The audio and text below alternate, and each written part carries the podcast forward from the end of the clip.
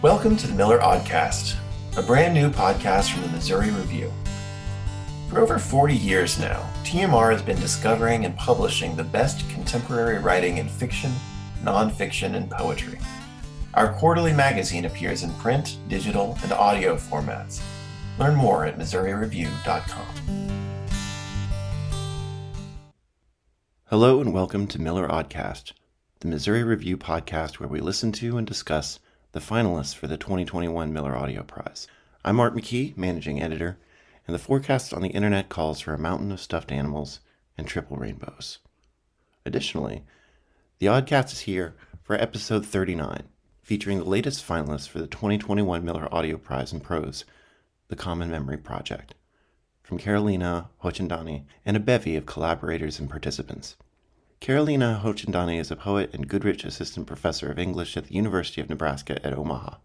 Her poetry has appeared in Agni, Beloit Poetry Journal, Cincinnati Review, the Missouri Review, Prairie Schooner, West Branch, and other journals. She received the Rona Jaffe Scholarship to attend the Breadloaf Writers Conference in 2021 and was a Pushcart nominee in 2017. She lives in Omaha, Nebraska with her husband and daughter. The Common Memory Project was collectively created by students from a course Hotchandani taught at the University of Nebraska Omaha in the spring of 2021 Trauma in Our Society. In class, we discussed how the pandemic is a globally traumatic event, yet, ironically, we have experienced this trauma in our small, physically distant bubbles. When we come away from this experience, it is likely that our memories of the pandemic will be as disparate as the cultures of our individual households. How will we emerge from this experience more unified if we have been divided throughout this time? In response to this question, my class contributed to a podcast by interviewing people whose experiences of COVID 19 have contrasted their own.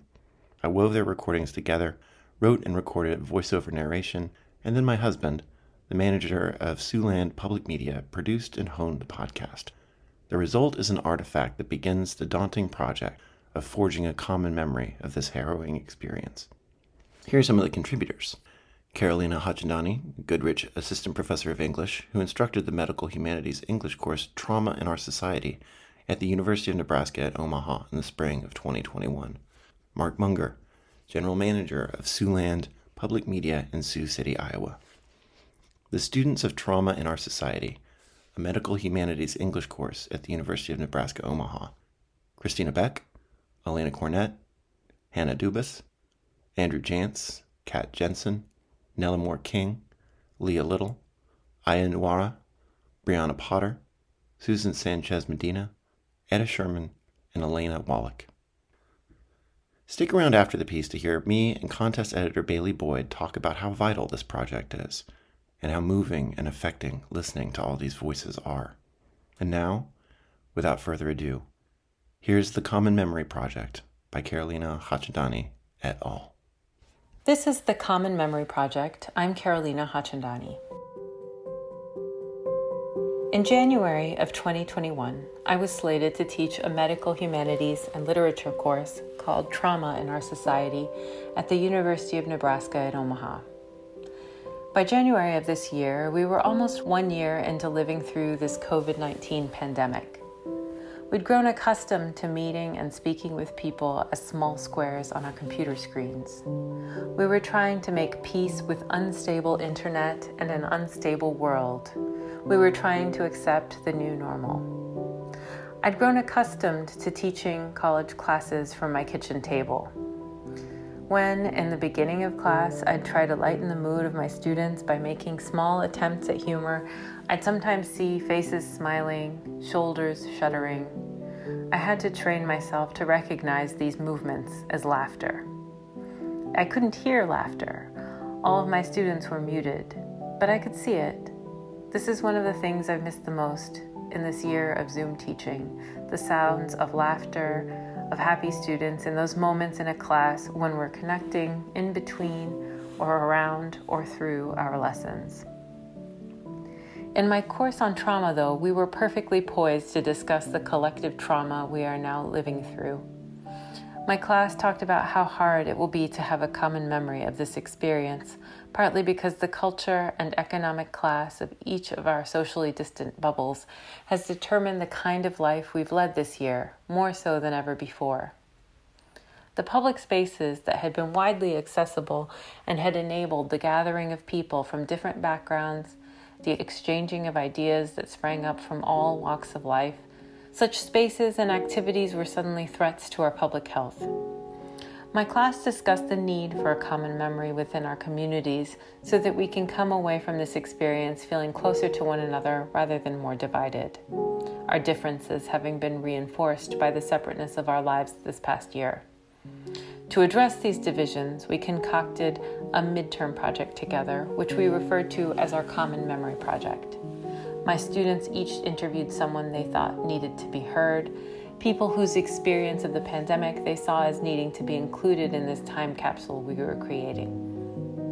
Some spoke of how this year has not been without surprises. I think I've realized that there are a lot of people in this world who don't put other people first. In the position I was in when the store reopened for a while, there were so many people who couldn't respect the fact that there might be others who were more vulnerable than they thought they were. Mm-hmm. And felt that their right not to wear a mask was more important than the right of a cancer patient who might need to shop for her husband's funeral so she'd have clothes to wear, or someone who um, was immune compromised themselves who was trying to shop. Mm-hmm. They felt that their rights were more important than anyone else's rights, and it just surprised me how prevalent it was. How has your life changed in the last year then? I went from being employed full time in a retail establishment to becoming first laid off and, and then actually um, losing my job because our store went bankrupt because of the, the pandemic to becoming a full time student for the first time in a long time and figuring out ways to reinvent myself. This theme of rethinking one's relation to career choices came up more than once among the voices we heard. Some felt that this pandemic made them more committed than ever to their careers. So, since you only recently began your work um, in in healthcare, did this pandemic make you like rethink your career choices at all? If anything, I would say the pandemic solidified my choice in the career I chose. I absolutely love being a critical care pharmacist. It did, however, um, I would say, harden me to the profession and harden me to medicine a little bit sooner than I ever expected to. Um, we went through a stretch where we had consistently poor outcomes with a bunch of our COVID patients, which really, um, after a while, it just really wears and tears on you and makes you um, kind of negative about the whole thing. Others lost jobs. I did have a uh, a test scheduled for that Tuesday, and your employer knew that. So when I texted them back, I, I, had, I had told them and I said, hey, you know, I'm, I'm sick in bed. Uh, I don't want to come in and get everybody sick just for a lunch meeting. Uh, I have a scheduled test for Tuesday and you know my family has a lot of pre-existing conditions has you know immune issues already and so i'm isolated in bed sick and that monday i woke up a little bit early in the afternoon um, still sick in bed, waiting for the next day to take my COVID test. And it was a flurry of messages, uh, voicemails, and uh, and texts saying, "Hey, you didn't show up. You do not have a job. We're taking this as you quitting." But then he found a new career path that was much more fulfilling. In the midst of hardship, we also learned to appreciate some of the simpler things in life. A grocery store worker reminds us of the toilet paper sagas pasta was a big problem. Obviously, toilet paper, obvious problem. Everyone had it. So that was uh, interesting. That when we did finally get toilet paper back in, it actually didn't sell. But for the most part, just yeah, toilet paper. That obviously, uh, hand sanitizer like everywhere. Condiments were fine. No one was like, man, I really need some ketchup for my uh, pandemic needs. Despite these surreal moments that are almost funny to recall, there are other moments we may try to forget the moments we had to be alone in our grief this year, unable to say goodbye to loved ones. Certain things would happen, like when Christopher died. Mm-hmm. Oh my gosh, like, Oh yeah. I feel like that was the prime example of how awful a funeral is when you're dealing with the pandemic because I was pretty sure I had COVID, you know, Yeah. but I wanted to see my cousin for the last time and I wanted to support my family and I, and I needed support Yeah. and I felt like me not being there was Like not an option.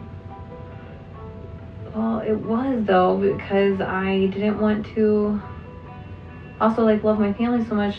Like I don't want to put anybody at risk for dying, like grandma and grandpa. Yeah. You know, and then also knowing that all these people are going anyway, Mm-hmm. and it's like I'm probably not even gonna be the one that would do it. Yeah. Um, being an ICU pharmacist, I respond to all code blues, which means the patient's heart has stopped or they have stopped breathing, and we need to take extreme measures to revive them. Um, and this this happened pretty often during the height of the pandemic, and we had um, a patient in their middle 20s, about my age, that coded with COVID, and we tried and tried and tried to save them, and their parents like I said, were not allowed in the room for their safety um, and had to watch it all happen on an iPad. And I just kept thinking, first, I was guilty because how am I okay and they're not okay? And why did their parents have to go through that? And I kept thinking about my parents and what my parents would do if I were in that position. And I'm an only child, and I just know that that would absolutely break them. Um, so that is that was incredibly hard. I definitely had to leave work a little bit early and call my mom and just kind of get some things out. Um, and I mean, no matter what age they were, every time we lost a COVID patient and we tried and tried and tried and nothing seemed to work, it was it was discouraging and it was frustrating and it was almost you felt guilty or like a lack of effort or you felt helpless or you felt like something you were doing wasn't good enough when in reality we don't we don't know we don't know what to do with this and this is still a huge mystery but it was just all very all very discouraging More than ever, this year we relied on internet to say goodbye to ailing grandparents in care facilities, to attend funerals, to connect with friends, to do our jobs, to apply for jobs. We heard from a public librarian about how important libraries were in providing people with internet in this time of social distancing. Um, not only is the library I work at an exceptionally busy library, we are in an affluent suburb of Hartford, Simsbury, Connecticut. Um, but we serve a lot of customers that do not have internet at home. So we had lots of our um, customers calling us saying, "When will you reopen? I have no internet access. I have no way to get to the internet home." So um, some of the things we did, we uh, turned our internet um, access on 24/7 because if you pull up in our parking lot, you can access it from your car. So we had people um, accessing the internet from their vehicles on their phones or whatever device they were using. So that became a common sight. Um, when the weather was nice, we had people that would be sitting outside, laying, lay- sitting back against the building using it. The internet allowed us to teach and to learn in classrooms far different from our usual ones. We heard from students and from teachers about their classroom experiences. Well, I was excited because I've never got a quarantine before, and I kind of liked it because it was kind of a break from school, and I got to do school in my bed, which was nice. But when I got back to school, I kind of felt a little out of the loop because people, like my friends, a few of my friends were at school, so they were talking about something that like funny happened, and then I'm like, what are we talking about? I wasn't here. But some kids, they definitely forget that COVID is a thing sometimes, and they'll just come up and give me a hug, and I'm like, okay, like thanks for the hug, but we live in a pandemic, so. Though the internet was a lifeline for many of us, it also brought us new anxieties. A teenage girl, reflects on how social media affected her mental health this year. Well, during COVID, I feel like there wasn't really a lot to do, so you were kind of like thinking about everything that's kind of wrong with yourself and like I have a friend who has like the perfect body, so like during quarantine I felt like not super body confident. When asked about what she wants most to do when the pandemic is over, she said, "Uh, I guess hug my parents and stuff cuz I feel like I haven't really been able to like they haven't been able to hug me cuz they don't want to like give me COVID or they don't want COVID from me. That's a big thing. Yeah. this year we also got to reflect upon our nation's history upon those moments that echoed our current realities, though with a difference. What I'm, I'm wondering. Hey, the people next door to me when I was when I was five years old, mm-hmm. right, was 1955, and people next door got polio. Yeah. You know, I'm like, folks, why? Of course, I got vaccinated. We stood in line. Yeah. we were because you remember that. Absolutely, I remember that. So I'm like, why are people not getting vaccinated? Yeah, so that's what I'm wondering. At that time, was there this big inflamed you know debate over whether to get vaccinated no, or not? No it was just we had we should do this. Right. It was a nat- national health emergency. And we also saw our nation's divisions in stark relief. Yeah back when the pandemic first started i did have a situation with a patient with uh, some racial slurs. And at first i tried to ignore it but just you know hearing them behind say that behind your back it does get upsetting. I'm just trying to do my job and, you know, trying to be the best I can be for them. And when they honestly say things like that, it, it does hurt. In short, this pandemic made us think about the connections between us. The idea that we have access to vaccines and the fact that we can say, six people may have gotten a blood clot because of this one, so we're going to turn off the pipeline to that one and, and explore what the implications of that that health risk are. Um, we have all the access to this, and yet other people in our global family don't have. Um, is hugely problematic. Not only because it's inequitable, of course it's inequitable and that's a problem in and of itself, but it behooves us to take care of our global neighbors because there's no way, like, we must eradicate the pandemic, not just the manifestations of it inside our borders. And I think we have to take a, a hard look at our economic system, how we operate globally, how we as a country engage other countries, our diplomacy, what has come to light for me on a personal level, all the way up to a global level, is like this is not just a health crisis. It's a spiritual crisis. It's an isolation crisis. It's an economic crisis. Through hearing all of these voices and allowing them to exist in the same listening space, we can perhaps remember what it feels like to hear voices in a single gathering space. We can imagine that we'll be able to unite again, both physically and spiritually, when this crisis ends. Thank you, my dear students, for your work in bringing these voices to us. I hope to hear your laughter again in person one day. Hello, citizens of the internet and Aud-cast listeners. We're back with the Miller Aud-cast, the podcast that listens to and and has conversations about the finalists for the 2021 Miller Audio Prize from the Missouri Review. I'm Marc McKee, managing editor, and I'm joined by Bailey Boyd, contest editor. You've just listened to Common Memory Project by Carolina Hotchandani. And I think that the first thing that we want to talk about is just how vital a project this is. Of course, it deals with the pandemic and bringing to bringing to light what's the what's the audio version of bringing to light bringing to sound making audible making audible uh, voices that might otherwise have been lost in terms of considering and taking the measure of the pandemic mm-hmm. i was yeah i was struck by and of course, we featured earlier a piece by Wendy Spitzer that does something uh, along these same lines, and they definitely are good accompaniments of each other. Mm-hmm. uh, though their aesthetics uh, dif- differ. Right. But I think having both is, for me, it's a hopeful gesture of gathering voices in whatever way we can, uh, voices that we need to listen to, and voices that help us secure this this idea of a common memory, which feels like sometimes at this at this stage an elusive goal in our contemporary culture.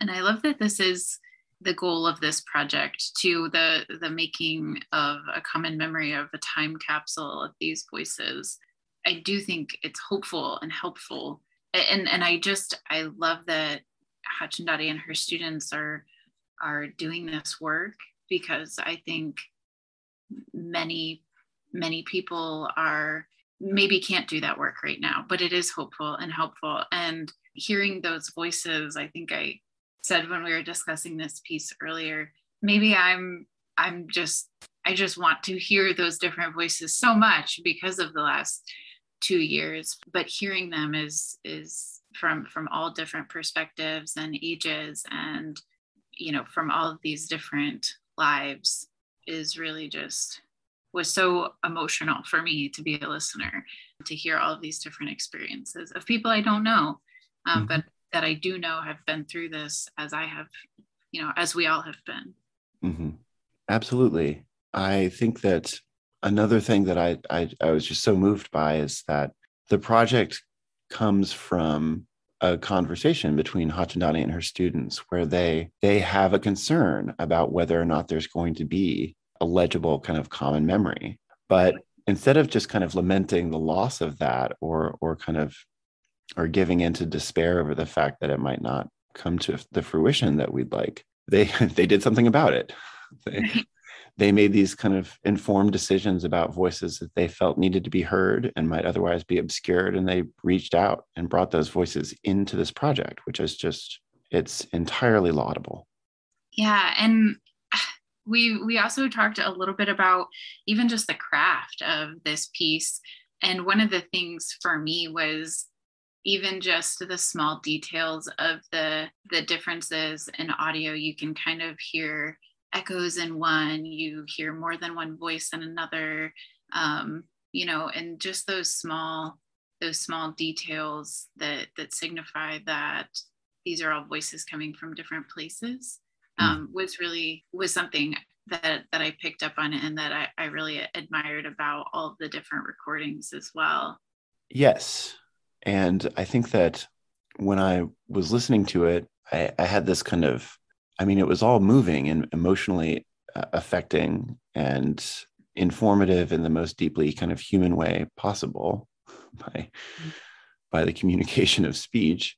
Yeah. And towards the in, in the last voice, uh, we have somebody reflecting on the differences globally between having access to vaccines and not having access to vaccines mm-hmm. and the having the capacity to kind of like redirect um, you know medical procedures to kind of maximize like uh, you know the health benefits of both vaccines and other treatments which led that person to reflect not just on health and and especially localized kind of like health and healthcare but global economic systems that act that the way that they're performing doesn't serve equi- equitably. And she said of course it's not equitable but like this this wasn't just a a, a health crisis.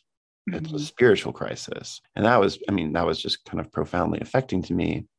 And you know it's a thought that i've that i've had especially in talking to to friends over the course of the stages of the pandemic but it also occurred to me to get back to what you're saying about craft that it's it's one thing to say oh we have to gather these voices together and to do that and that work is is is very important but craft enters in because craft can serve to make something more powerful mm-hmm. and i found that the arrangement of these voices the way that they go back and forth between some of the more some of the heavier aspects of this experience for different people to lighter moments and then back to kind of like I, I thought that the anchor of all these voices is the idea of a spiritual crisis especially when it begins with the uh, the first voice reflecting on how stunning it was to to bear witness to people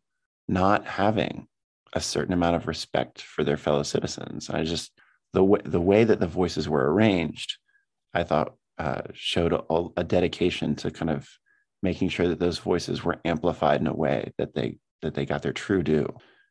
I think you bring up a really important point um, about this piece and the different voices and what each different voice is highlighting here, and that none of them none of them are um, are taking up more space or more um, what do I want to say significance um, than than the others. They're all like you say given their due, and and I I really just admire that too. There were so many things that I heard from different voices that maybe I hadn't I hadn't thought was a ripple effect of um, of this pandemic, and I really appreciated having those voices in this project as well, and that they were given the equal space in this in this audio project.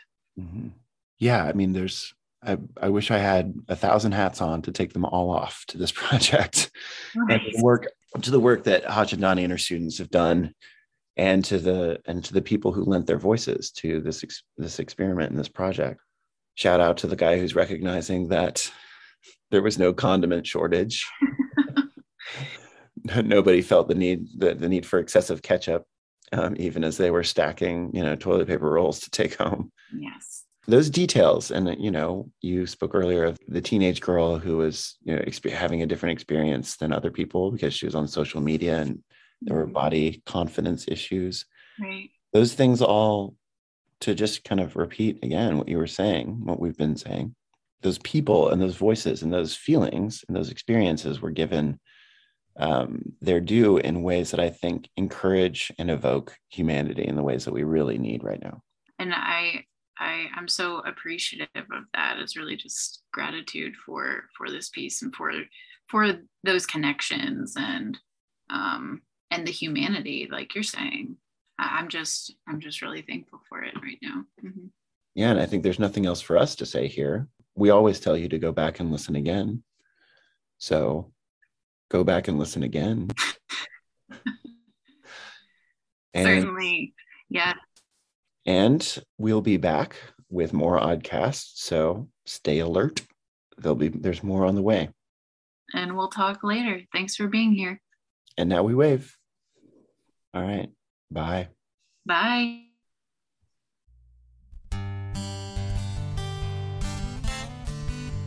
Thanks for being here with us for Miller Oddcast 39, featuring the Common Memory Project from Carolina Hotchandani and her student collaborators.